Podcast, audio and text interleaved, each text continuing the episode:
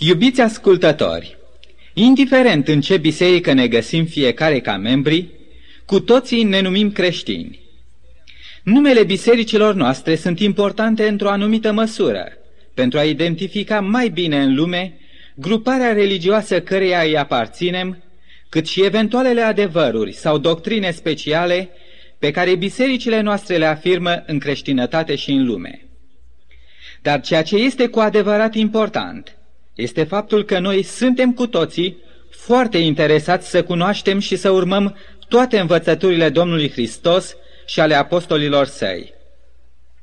De fapt, în ultima instanță, Isus, Domnul nostru, al tuturor, trebuie să fie exemplul și călăuza noastră în toate îndatoririle noastre creștine. El este mântuitorul tuturor oamenilor, iudei și neamuri deopotrivă, deoarece nu există niciun alt nume, nici în cer și nici pe pământ, prin care am putea și ar trebui să fim mântuiți.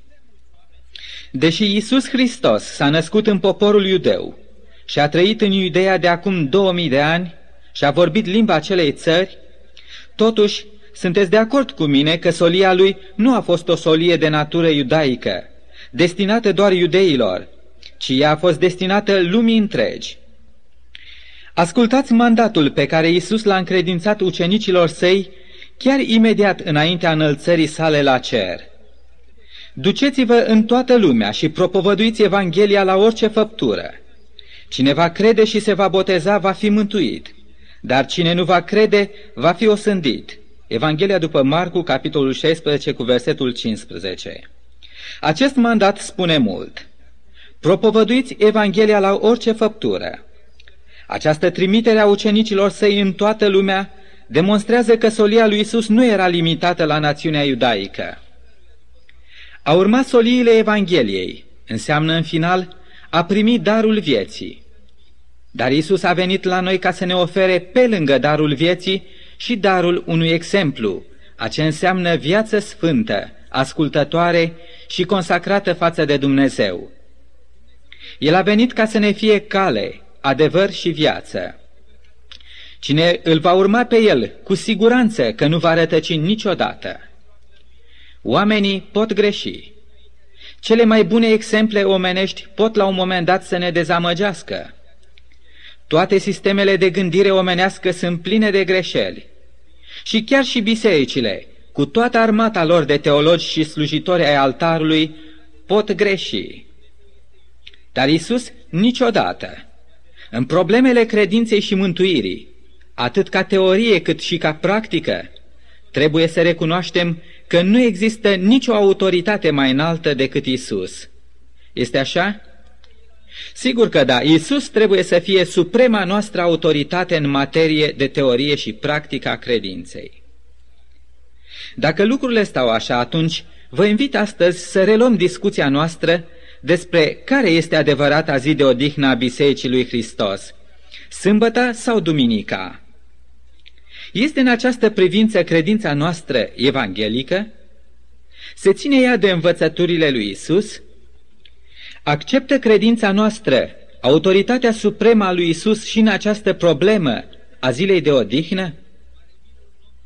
De pildă, astăzi, în lumea creștină este foarte răspândită părerea că sabatul zilei a șaptea săptămânii, pe care Isus, Domnul și Creatorul nostru l-a instituit în Eden, nu ar mai fi obligatoriu să fie respectat acum, în dispensațiunea creștină a Noului Testament, și că el ar fi fost schimbat cu ziua Duminicii. Această părere este foarte mult favorizată de faptul că imensa majoritate a creștinătății serbează ziua întâia săptămânii, duminica, în locul sâmbetei, a șaptea zi. Dar, după cum am spus și cu altă ocazie, majoritatea nu este un criteriu absolut când este vorba de un adevăr categoric al lui Dumnezeu. Și cred că sunteți întru totul de acord cu mine că într-o problemă ca aceasta, care pune în discuție una din poruncile lui Dumnezeu și care afectează însăși autoritatea lui Dumnezeu, noi nu ar trebui să permitem niciunui om, oricât de mare și de luminat ar fi el, să decidă asupra adevărului. Numai Isus și cuvântul său ar trebui să fie supremul factor de decizie. Deci, iubiți ascultători, să ne punem din nou întrebarea. A fost schimbat sabatul Domnului? A transferat oare Iisus sabatul său de la ziua sâmbetei la ziua duminicii? Ce ne spune mai întâi logica noastră? De pildă, ziua de naștere a fiecăruia dintre noi comemorează data intrării noastre în lume. În mod asemănător, sabatul Domnului, sabatul zilei a șaptea, comemorează încheierea lucrării creațiunii. Ar putea careva din noi să schimbe ziua de naștere de la data ei cu o altă dată a aceleiași luni? De pildă, cineva s-a născut la 10 aprilie. Dacă la un moment dat această persoană ar susține că s-a născut nu la 10 aprilie, ci la 24 aprilie, aceasta nu ar modifica cu nimic adevărata lui dată de naștere.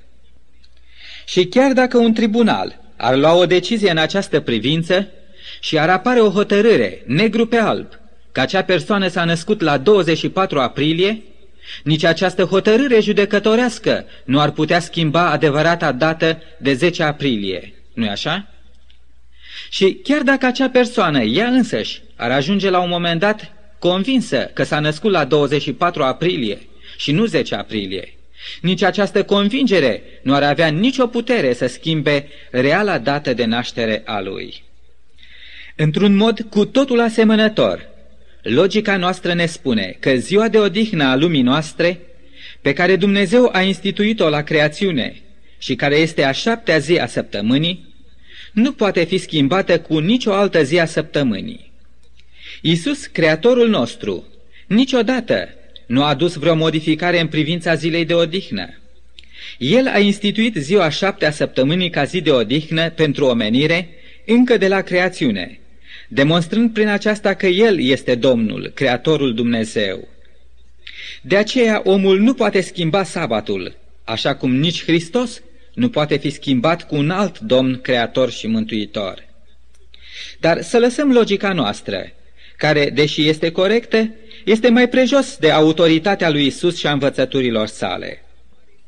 Porunca serbării sabatului este una din cele zece porunci pe care Isus le-a făcut cunoscut omenirii de la înălțimea muntelui Sinai din vechime. Unii pretind că Isus ar fi operat o schimbare în lege în ce privește porunca păzirii sabatului.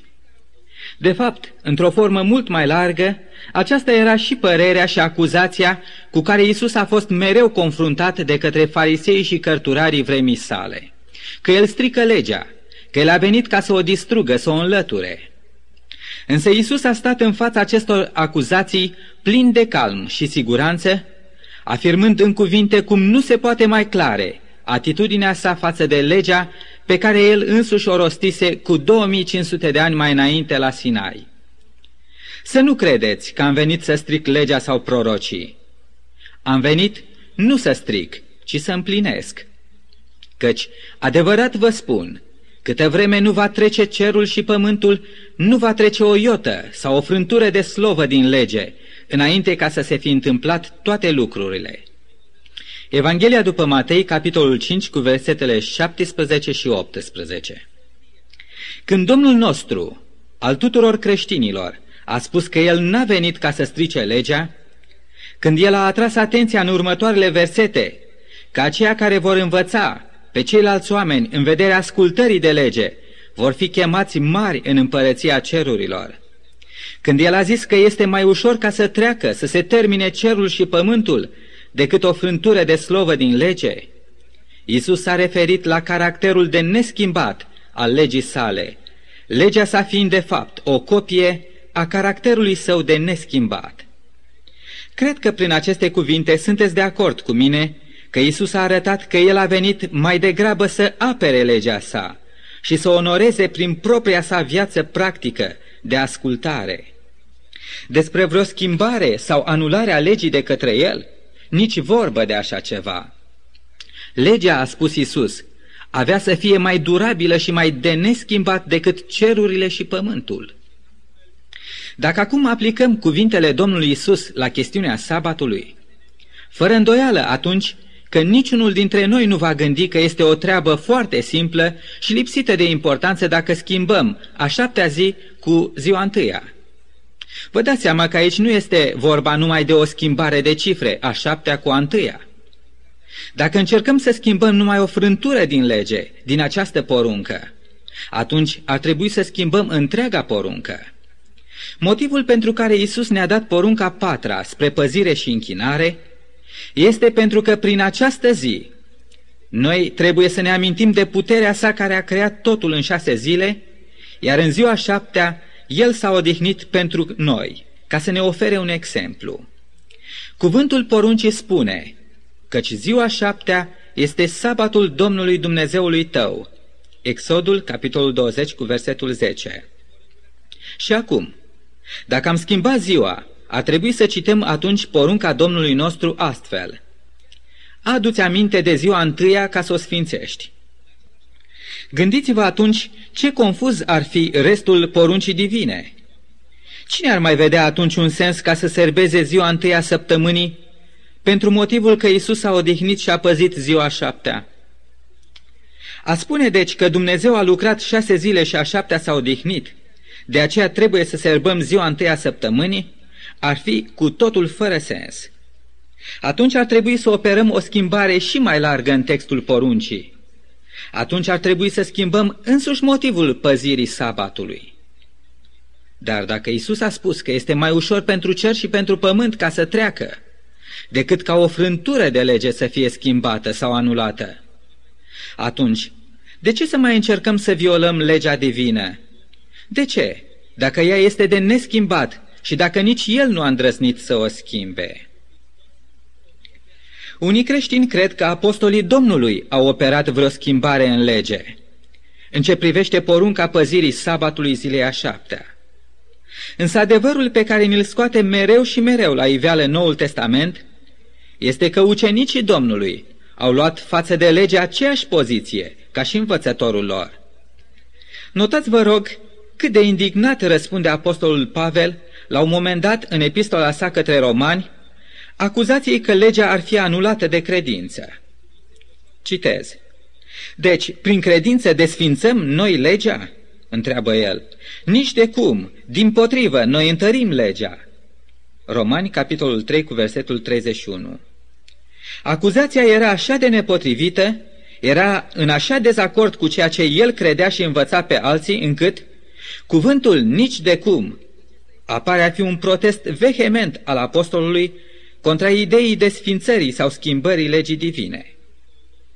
Ideea că fie Isus, fie ucenicii săi ar fi încercat să schimbe sau să anuleze legea lui Dumnezeu, este o idee așa de ciudată și de nepotrivită, încât mă face să cred că toți cei ce susțin această idee nu-și dau suficient de bine seama de implicațiile grave ale afirmației lor. Să ne oprim puțin și să analizăm lucrurile ceva și mai adânc. Poate un creștin să privească la oricare din cele zece porunci și să spună acestea sunt sau trebuie să fie schimbate sau anulate? De pildă, ar putea să fie porunca să nu furi anulată? Sau porunca să nu desfrânezi? Sau porunca să nu ai alți Dumnezei în afară de mine? Ferească Dumnezeu să credem așa ceva. Asemenea învățături nu vin de sus. Ar trebui în această privință să scoatem din mintea noastră orice urmă de îndoială, orice idee de acest fel că vreuna din poruncile legii divine ar putea fi schimbate sau anulate. Și mai e ceva. Dacă legea ar fi putut fi schimbată sau anulată, atunci aceasta ar fi trebuit să aibă loc înainte ca Isus să moară atunci această schimbare l-ar fi scutit de atâta suferință, atâtea nedreptăți și de toată agonia crucii. Dar, vedeți, Iisus a susținut pretențiile legii atât de mult, încât a ales mai degrabă să ia asupra sa pedeapsa morții, decât să schimbe legea sa. E tare ciudat, vă rog să mă credeți, cum pot unii învățători religioși, pastori sau preoți, să susțină că Isus sau apostolii ar fi operat o schimbare în legea divină. De fapt, este clar că atunci când acești învățători afirmă despre existența unei schimbări în lege, ei de fapt nu vor să spună că acum noi creștini avem libertatea să călcăm poruncile celelalte, a fura, a minți, a ucide, a pofti sau a desfrâna, ci acești învățători religioși vorbesc despre o schimbare în lege făcută de Isus sau de apostol pentru ca să justifice practica greșită a creștinătății de a serba ziua duminicii și nu ziua sâmbetei, așa cum a fost poruncită de Isus. Însă, oricât am susține noi că s-a făcut o schimbare și oricât ne-am străduit să găsim dovezi, cuvintele Domnului Isus continuă să răsune în auzul nostru. Să nu credeți că am venit să stric legea, ci să o împlinesc. Și apoi gândiți-vă, o lege așa de importantă și așa de public anunțată pentru toți oamenii, nu ar fi putut fi desfințată în secret. Dacă undeva în lume este de dorit să se facă o schimbare în legea vreunui stat, atunci acea schimbare trebuie să fie făcută de o autoritate cel puțin tot atât de mare ca autoritatea care a promulgat inițial acea lege. nu-i așa? În cazul acesta, atât natura acestei schimbări, cât și motivele care au necesitat schimbarea, trebuie să fie aduse la cunoștința tuturor. Gândiți-vă la Isus, care a anunțat porunca sabatului alături de toate celelalte nouă porunci divine, în prezența milioane de ființe omenești, înconjurate de toate semințiile pământului. Așa încât pământul s-a cutremurat și muntele Sinai începuse să se clatine, ca apoi tot el, Isus, să ia această poruncă, să o modifice sau să o anuleze, lăsând pe oameni, ca de-abia după sute de ani să-și dea seama de cele ce el a făcut. Nu ar fi fost chiar nepotrivit pentru Isus și pentru ucenicii săi să procedeze așa? Oare nu ar fi fost nepotrivit o schimbare în legea divină pentru un Dumnezeu care se prezintă pe sine astfel? Eu sunt Domnul, eu nu mă schimb. Care zice despre sine, nu-mi voi călca legământul și nu voi schimba ce a ieșit de pe buzele mele. Tocmai El, care este Tatăl Luminilor, în care nu este nicio schimbare, nici umbră de mutare. Spuneți-mi, vă rog, iubiții mei ascultători, nu ar fi fost oare nepotrivit pentru Dumnezeu ca în ciuda acestor afirmații despre sine, El să facă ceea ce a promis că nu va face? El a sfințit și a binecuvântat ziua șaptea ca zi de odihnă. Și acum, ea să nu mai fie zi sfântă și zi binecuvântată? El, care în vechime a mustrat și a pedepsit pe călcătorii sabatului său, El care este drept în tot ce face, să ne considere acum nevinovați că ne cinstim ziua Lui cea sfântă?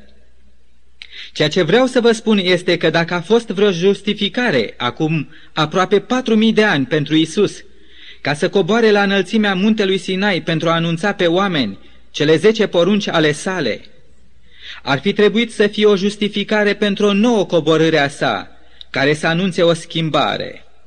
Dar repet, când El a coborât printre noi, El nu a făcut altceva decât să spună și să trăiască în armonie cu cuvintele, nu am venit să stric legea, ci să o împlinesc.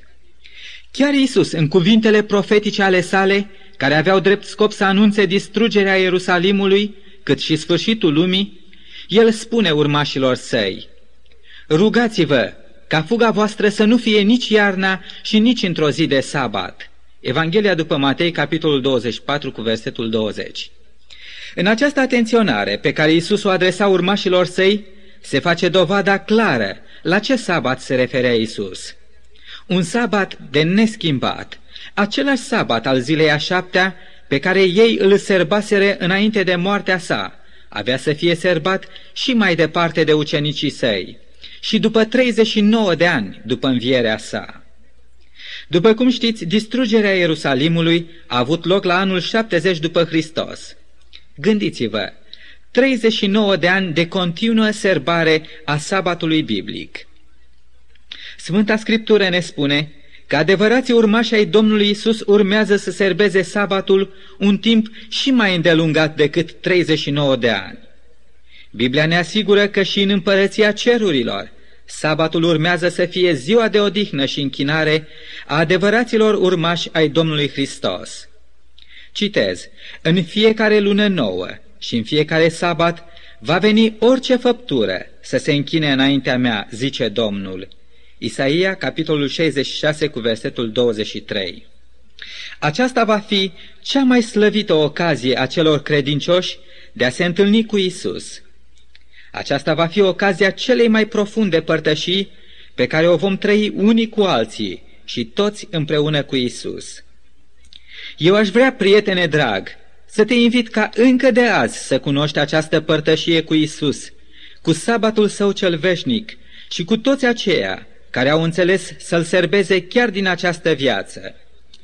Deși suntem membri ai unor biserici creștine diferite, noi putem intra totuși încă de pe acum într-o părtășie intimă și sfântă unii cu alții. Totul depinde de un singur lucru. Cât de strânsă este părtășia noastră cu Isus, cât de mult umblăm noi în armonie cu El, cu învățăturile sale, cu exemplul său. De un lucru sunt sigur, toți aceia care s-au legat de Isus în această viață și îl urmează pe El cu scumpătate, vor simți plăcere de cuvântul său și de prezența sa din ce în ce mai mult. Ei vor înțelege că nimic altceva nu va fi siguranța lor decât în a trăi în armonie cu voia legii sale. Despre Isus ca și despre voia sa citim că ea este neschimbătoare. Isus este același ieri și azi și în veci, spune Scriptura. Și Isus cel neschimbător, prietene drag, are nevoie azi de niște urmași tot așa de neschimbători ca și El. El are nevoie de niște urmași nu doar cu numele.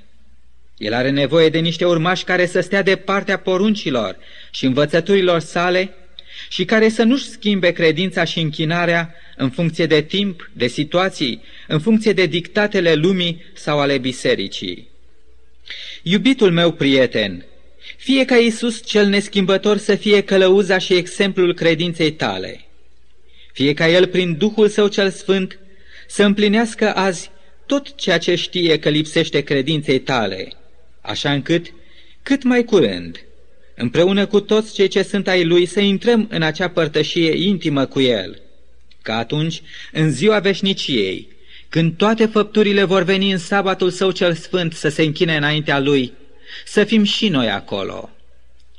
Și Domnul Isus să ne ajute la aceasta prin lucrarea minunată a Harului Său și a puterii sale salvatoare. Amin.